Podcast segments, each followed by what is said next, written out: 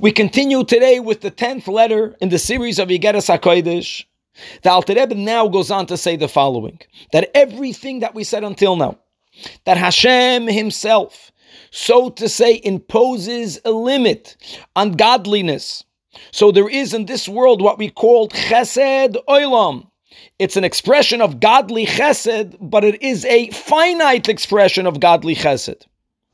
And therefore, since God would want that we should be the initiators for godliness to be revealed in the world, and the godliness that's revealed in the world is, so to say, finite, so therefore our avoid is also finite. Thus, all of the mitzvahs, or at least the roiv of the mitzvahs, have limits that God gave to the mitzvahs.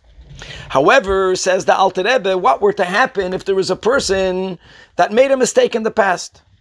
Either something that should have been done was not done. And as it says in the Mishnah, that if a person only misses out one time the reading of the Shema, of either the morning or at night, we're speaking here about a man who's obligated to say the Shema twice a day. The Gemara says this is a mistake that can never be fixed because that expression of godliness and again, the chesed oilam expression of godliness that is to be brought into the world through my Shema. If I miss Shema, it's not here. I can say Shema tonight or tomorrow, but the Shema that I missed, I missed.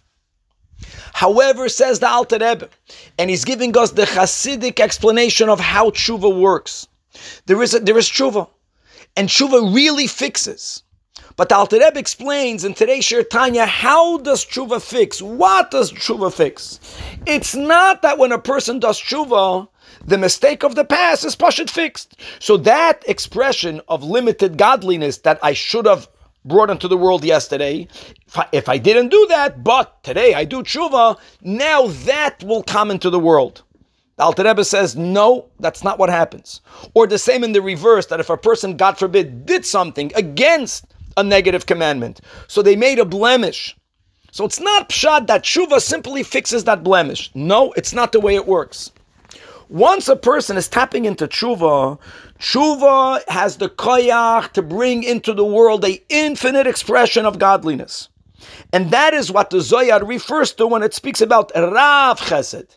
Rav means a lot, but it doesn't mean a lot, a little bit more than what was originally planned for. It means infinite a lot. It's a whole different type of chesed.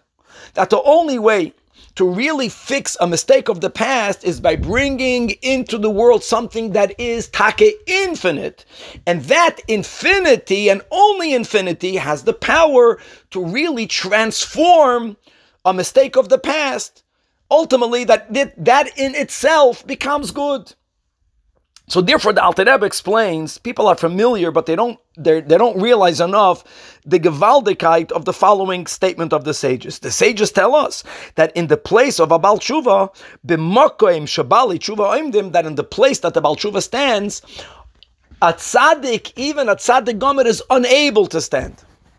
So the Alter Rebbe here is saying the following: We're not speaking only that a certain type of experience that a Balshuva might have or has at a one given time, that that's an experience that a tzaddik gomer will never have. The statement is much stronger. The statement is, is that the place of the Balshuva, the permanent place of the Balshuva, is a place that a tzaddik gomer is unable even to go through there. And why is that? Now we got the answer. Because the avoid of a tzaddik gomor, since the tzaddik never made a mistake in the past, that's the definition of a tzaddik. The tzaddik is always in touch with chesed oilam, with a limited expression of godliness. But shuva that has to bring into the world a infinite amount of godliness, that's a whole different thing. It's qualitatively a whole different level. And that is something that's connected dafke to the avoid of tshuva, and a lot more to be continued.